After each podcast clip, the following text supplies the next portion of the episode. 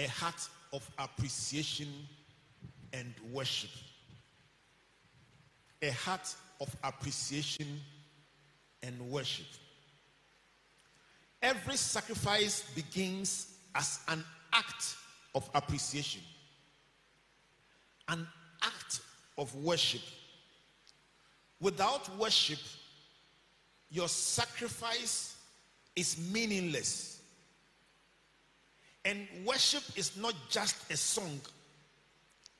Some of us equate worship with that song that you sing and you close your eyes and you say that is worship. Worship is a state of heart, it is a certain posturing. That is why your posture is important in your sacrifice. So the Bible describes a dinner setting in Bethany with Jesus's with Jesus as the special guest of honor. And this woman's act, her performance, what she did was not in the order of service. The program that was drawn for the day did not include what the woman did. She was not in the plan. But her premeditated act of worship totally changed the atmosphere. A sacrifice is premeditated, it's not accidental. You, you, take your time, you think about it, and then you do it. In the book of Mark, her name was not mentioned, but Luke describes her as a sinner. And then in the book of John, she is described as Mary, the sister of Lazarus. That in John 11, verse 2, Bible describes as Mary, the same Mary whose brother Lazarus Jesus raised from the dead. So, one account does not mention the name. One account says a sinner. One account says Mary, whose brother was raised from the dead. It doesn't matter which account you travel with, one thing is certain this woman had experienced the mercy of God and was there to worship. Whether it was her brother who died and was raised from the dead, or was a sinner that God has shown mercy to and she had come to Jesus, Bible says in Luke that she just kept weeping and washing his feet with her tears and wiping them with her hair and kissing his feet and anointing them with fragrant oil. Just for context, in the time of Jesus, as it is today, the woman's hair is her glory. Whichever type of hair is on the head, and whichever nationality it emanates from, the hair is the glory. Ladies, are you there? So, wiping his feet with her hair was a statement of honor. She was publicly saying to everyone watching that I lay everything I have at his feet. Before the Lord, I am not a CEO.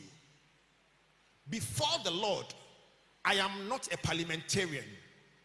Before the Lord, I am not a manager, an MP, a minister, or even a sinner. At his feet, I am just someone who loves the Lord. If you don't understand, I have no problem with you, but I love the Lord. He heard my cry and pitied every groan. Therefore, as long as I live, there is something that only you understand. If nobody understands, it's not their fault that they don't understand. You say, Here I am to worship, here I am to bow down. Here I am to say that you are my God, altogether lovely, altogether worthy, altogether wonderful to me. It is personal, altogether wonderful to me. When you enter that place, it's between you and your God. Somebody else just happens to be around. But listen, it's not about them, it's about you and your God.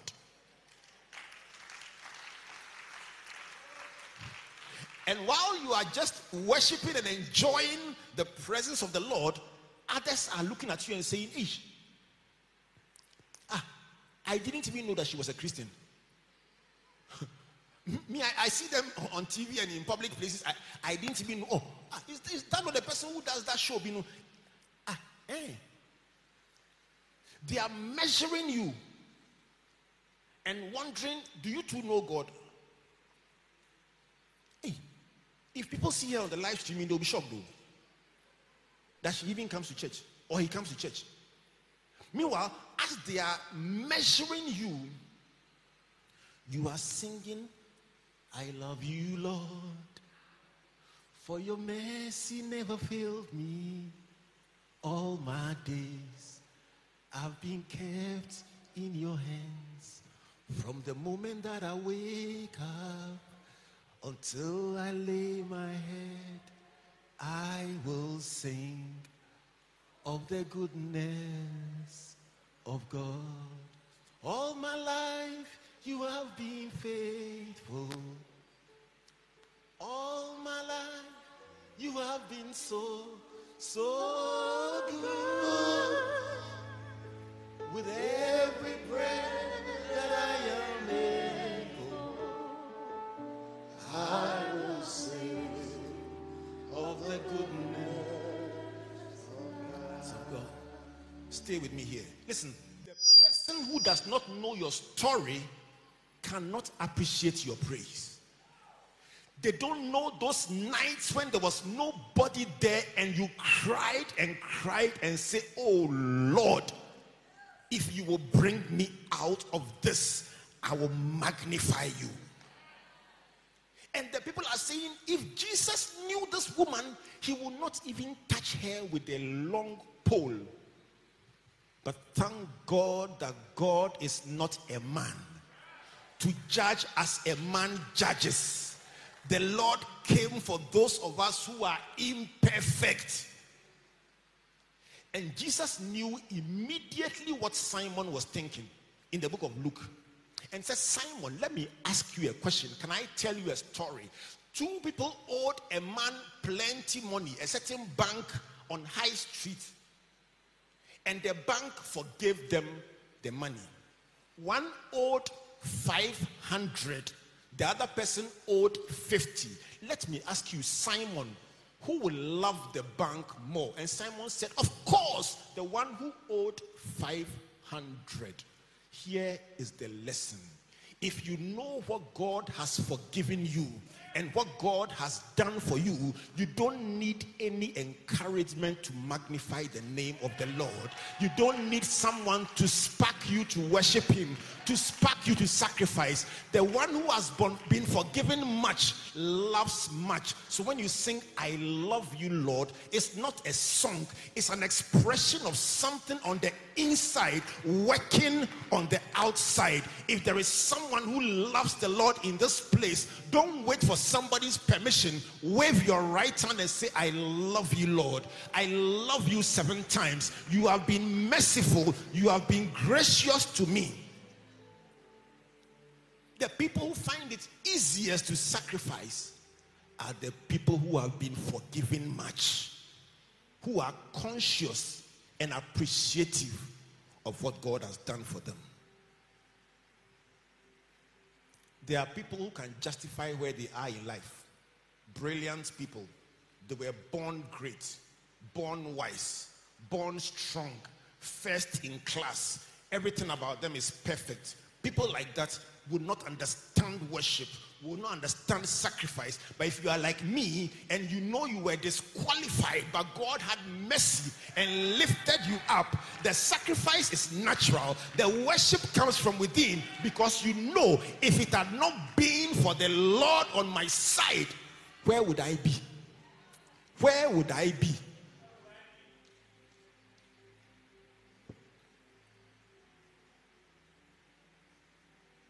Here I am to worship. Here I am to bow down. Here I am to say, You're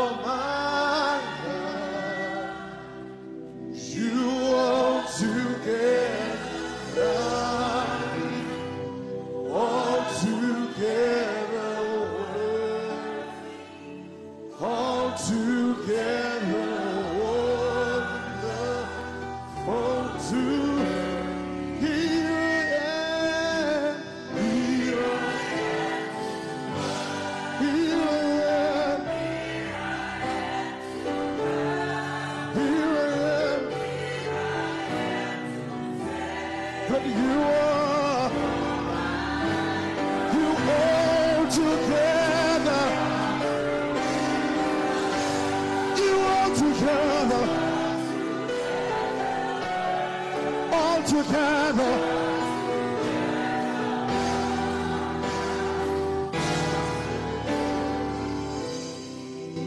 Please be seated. We'll try and preach. The second is an uncommon, priceless gift. An uncommon, priceless gift. Mark says in verse 14, verse 3, that the woman came having an alabaster flask of very costly oil of spikenard. John must have been a lover of perfumes because he took his time to describe it.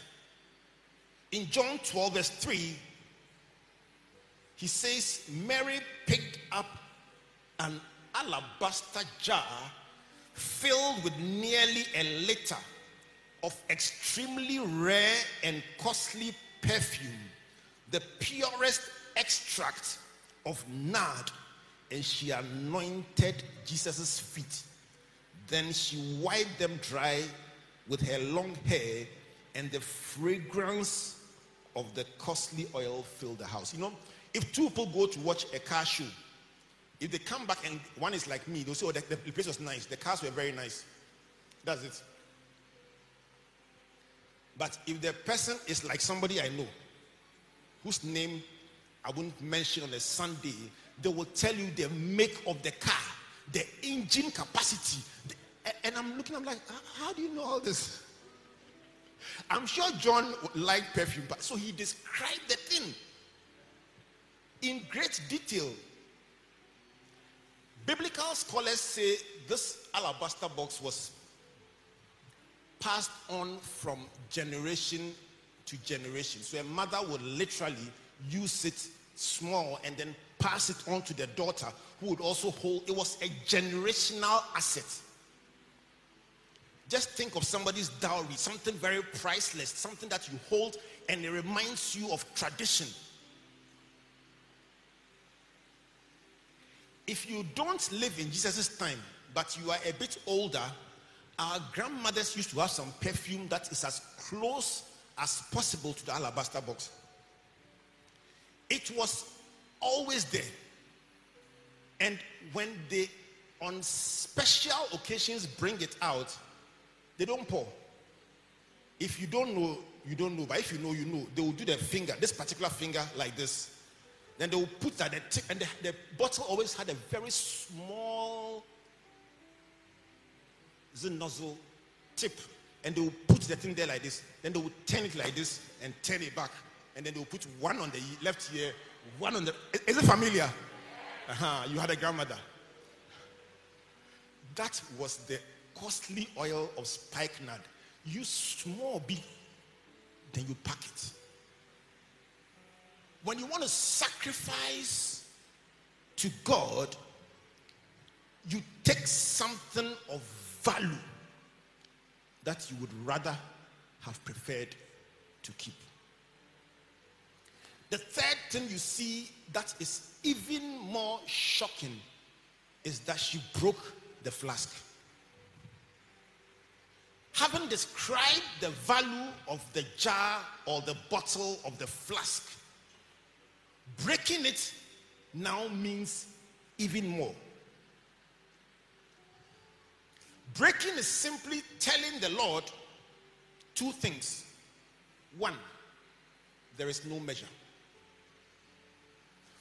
When you break something, you know there will be none left when you finish.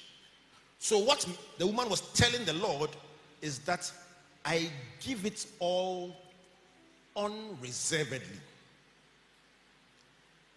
I surrender all to you. Everything I give to you, withholding nothing. Let's do it.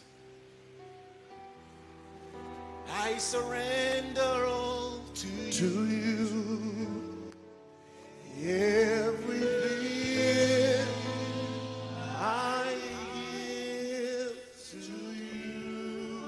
And she says, What? Withholding nothing. Withholding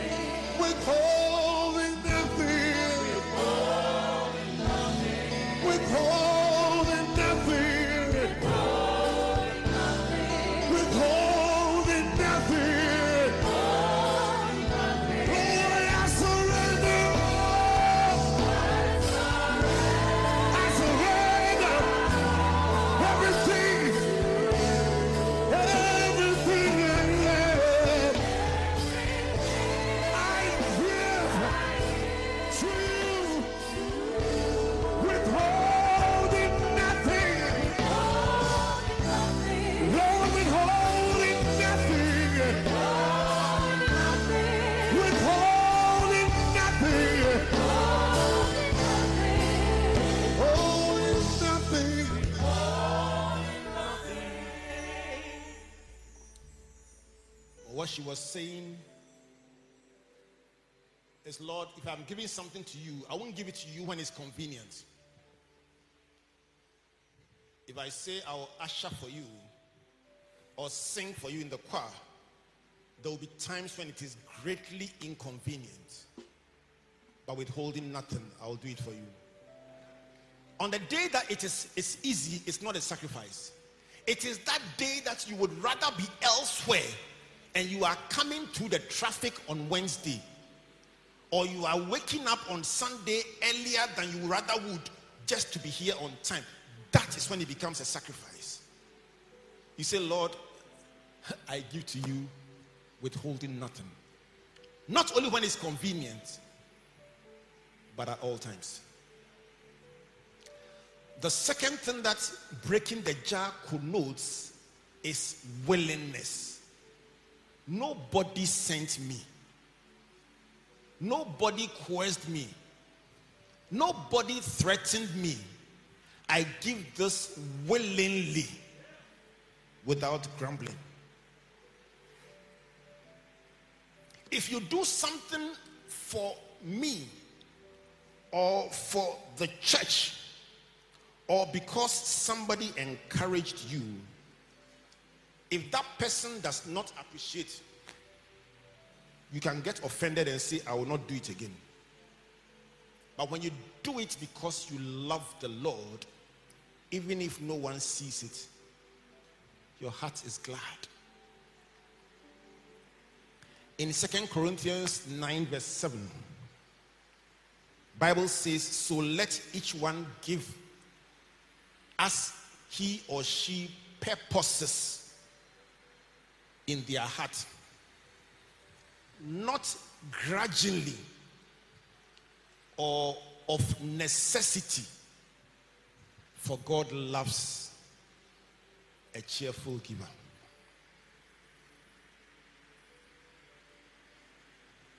So I have a question for New Wine Temple today and all those watching us online across the world. Does God bless every sacrifice? And before you rush to answer, let me tell you a real life story. Can I tell you a story? Do you like stories? Okay. Several years ago, while I was teaching on a willing sacrifice, a woman told me a very fascinating story and asked me a question. And even at that time, I couldn't answer the question. And today, more than 10 years later, I still can't answer the question. So I'm throwing the question to the wise people of the New Wine Temple to answer that question for me. And I'm very confident that today, finally, I will get the answer to that question. Are you ready? Are you ready? All right. So this woman's business was struggling. Somebody say struggling. And going down. Somebody says going down. And she prayed over and over to God to intervene. One day, in her desperation, she said to God, Father, if you will come through for me, every income that comes in cedis is mine.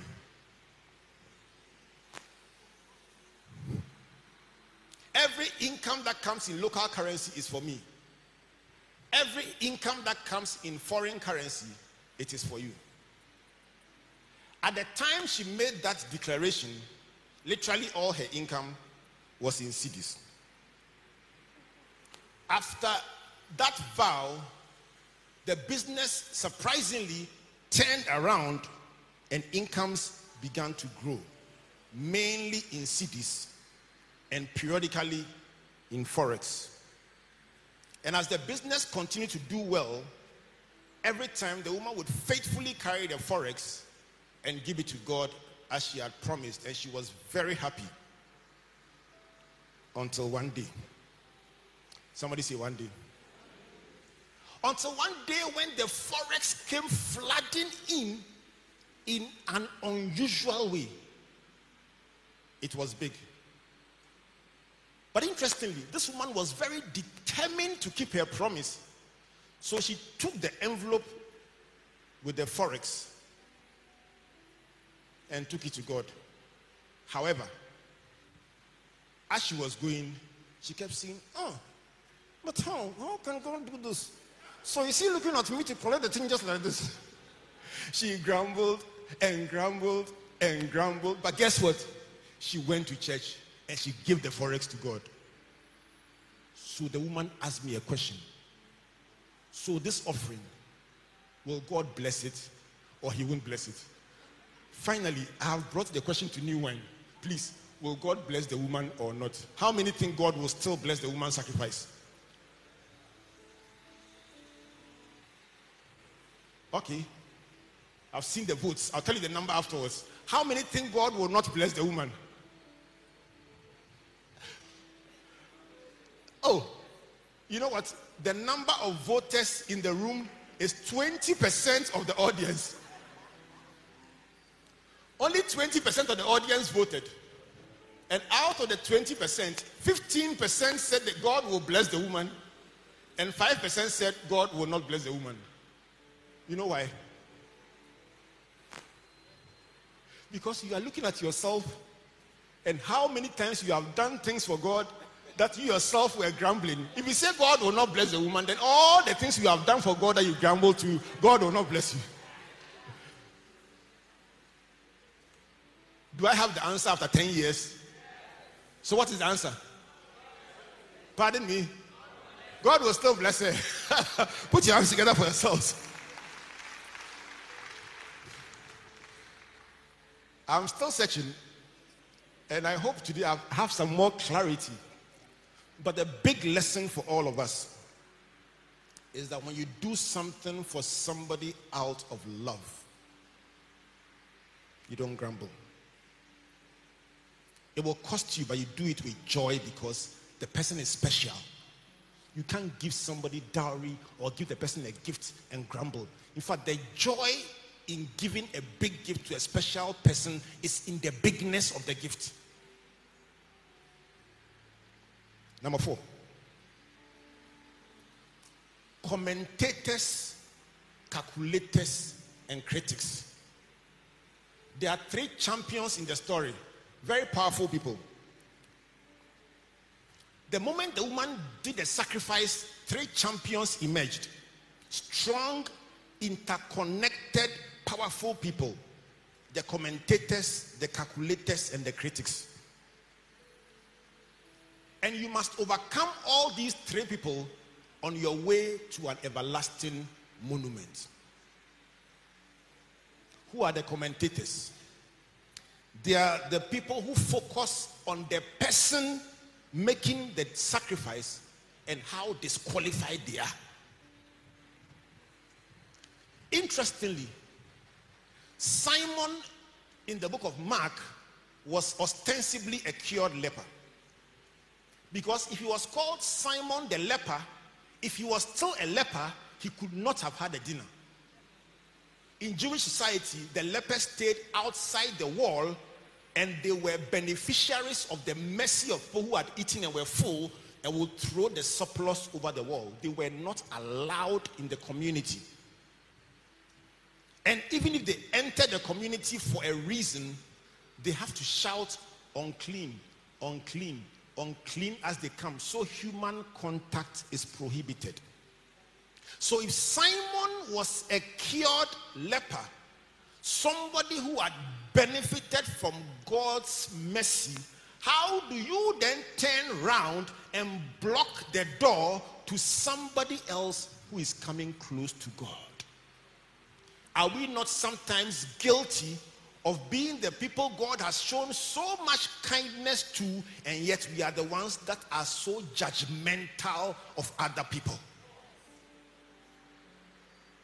The, the leper who had been cured was blocking the gate for the woman who he saw as a sinner.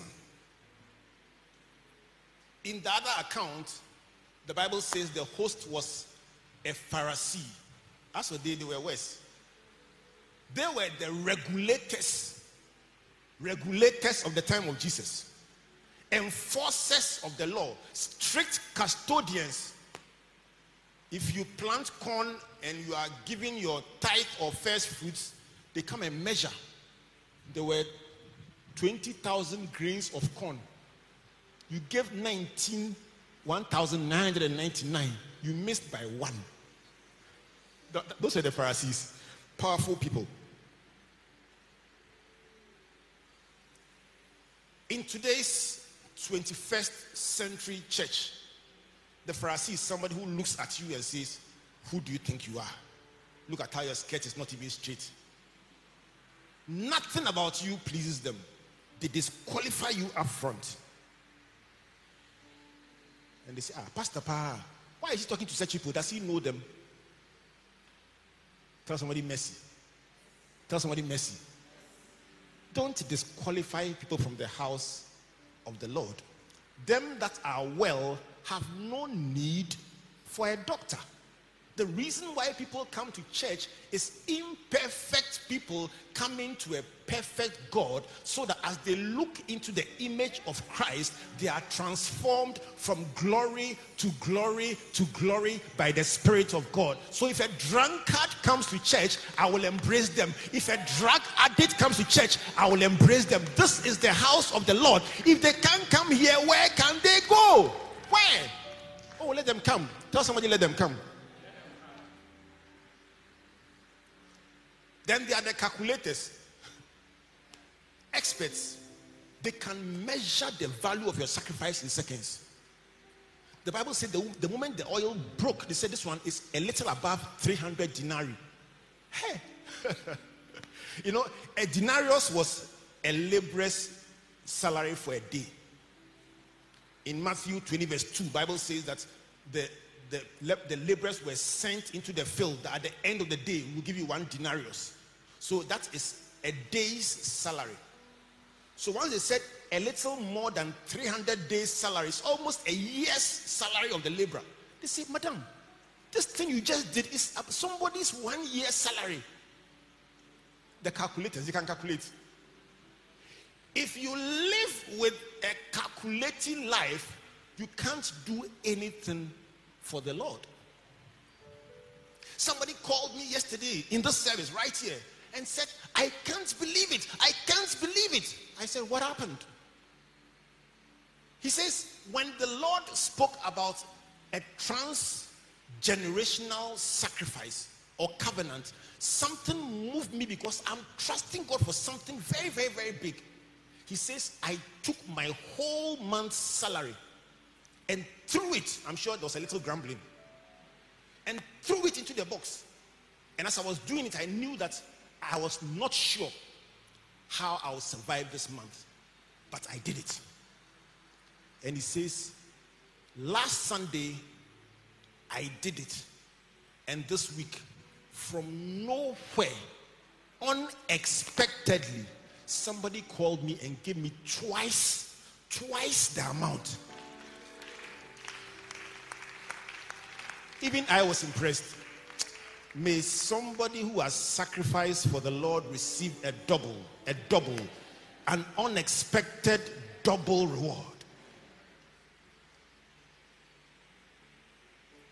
Calculators think about the time used for God and say it could have been used for something else. They think about the service you give to God and say, ah, this thing that you are doing, this Wednesday you came to speak for free, you can charge money. Everything you do for God, they show you the alternative uses for it. Why are you doing this? Is the church for your father? Have you heard that before? They ask you, Is the church for your father? What do you say? Yes. It's for my father who art in heaven. Is the church for your father? Yes. Calculators. Everything you do for God, somebody will tell you what else you could have done with it. The third is the critics. The critics are those who seniors to the commentators and the calculators. They are the senior most. They get so offended. The Bible says some of them were indignant. The word indignant means openly angry, feeling and looking visibly angry at an unfair treatment or injustice. When the woman broke the flask, some of the people were there were openly angry. The kind of people who call you say, Come, come, let me ask you. So, this thing that you are doing doesn't make sense to you. If you are not convinced about what you are doing in your work with God, when the critics come at you, you will back down. Interestingly, they were the people rather who were close. Disciples, people who should have been leading the effort, not doing it, and questioning others who were doing it. Bible says they criticized her sharply. Sharply means it was not that nice. Why? Have you been brainwashed?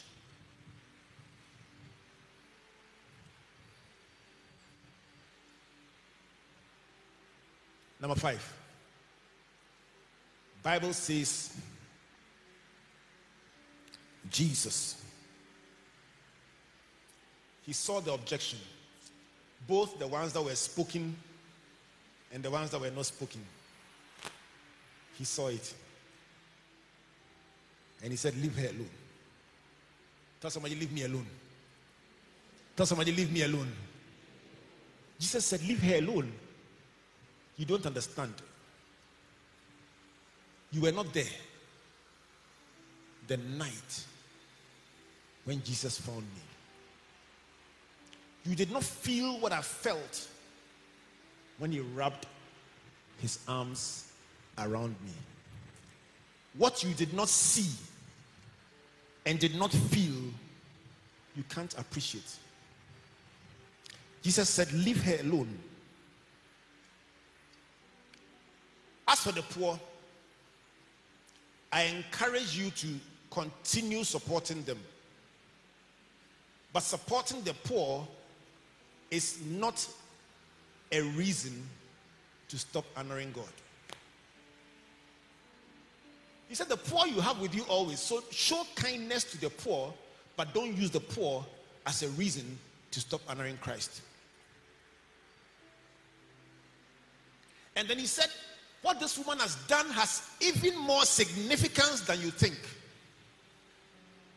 In Jewish society, in their mountainous, dusty environment, if somebody walks into your house, the first thing you do is wash their feet because they walk through the dust, the desert dust, and their feet are dusty. So you wash their feet. So, what this woman was doing was fulfilling a Jewish tradition of washing the feet.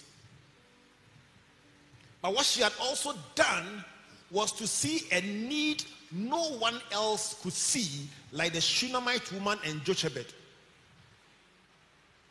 Jesus was about to be crucified, and it will be a day before the Sabbath in the evening.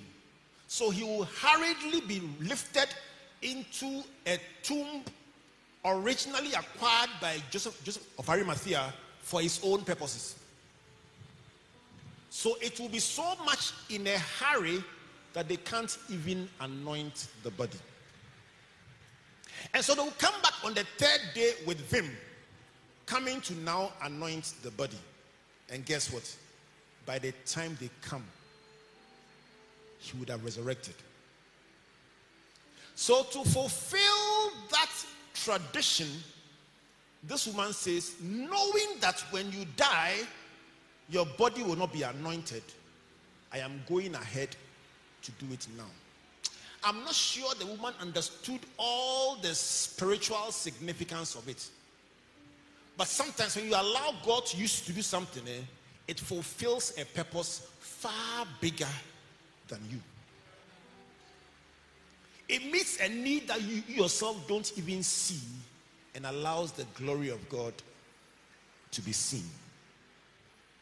It was on the strength of that that Jesus said, from now onwards, wherever this gospel is preached, what this woman has done will be remembered. She has invested into the kingdom in a way no one else could. Several years ago, I was walking with my mother through the 37 military hospital, going to visit a relation who was on admission. And my mother got to a certain ward, Ismon ward. Then she stopped, held her hat, and said, Oh, Ismon. And then I turned and said, Was he your friend? I thought he was my mother's special friend. The way she held her hat and said, Oh, Ismon. And I said, Who was Ismon? And she said, He was a heart surgeon and a philanthropist. And he saved many lives during his tenure as a medical professional. And even after he's gone, I still remember his kindness. I don't know who I'm speaking to this morning, but may something that you do to honor the Lord and to touch humanity be written as an eternal memorial. And whenever your name is mentioned, may somebody hold their heart and say, Oh, Kwamena, oh, Akosua, oh, Joseph, oh, Felicia. May somebody hold their heart and give thanks to the Lord. May the Lord bless his word. May the Lord strengthen his people. And may the spirit of sacrifice be a common thread in your life. In Jesus' mighty name. Amen.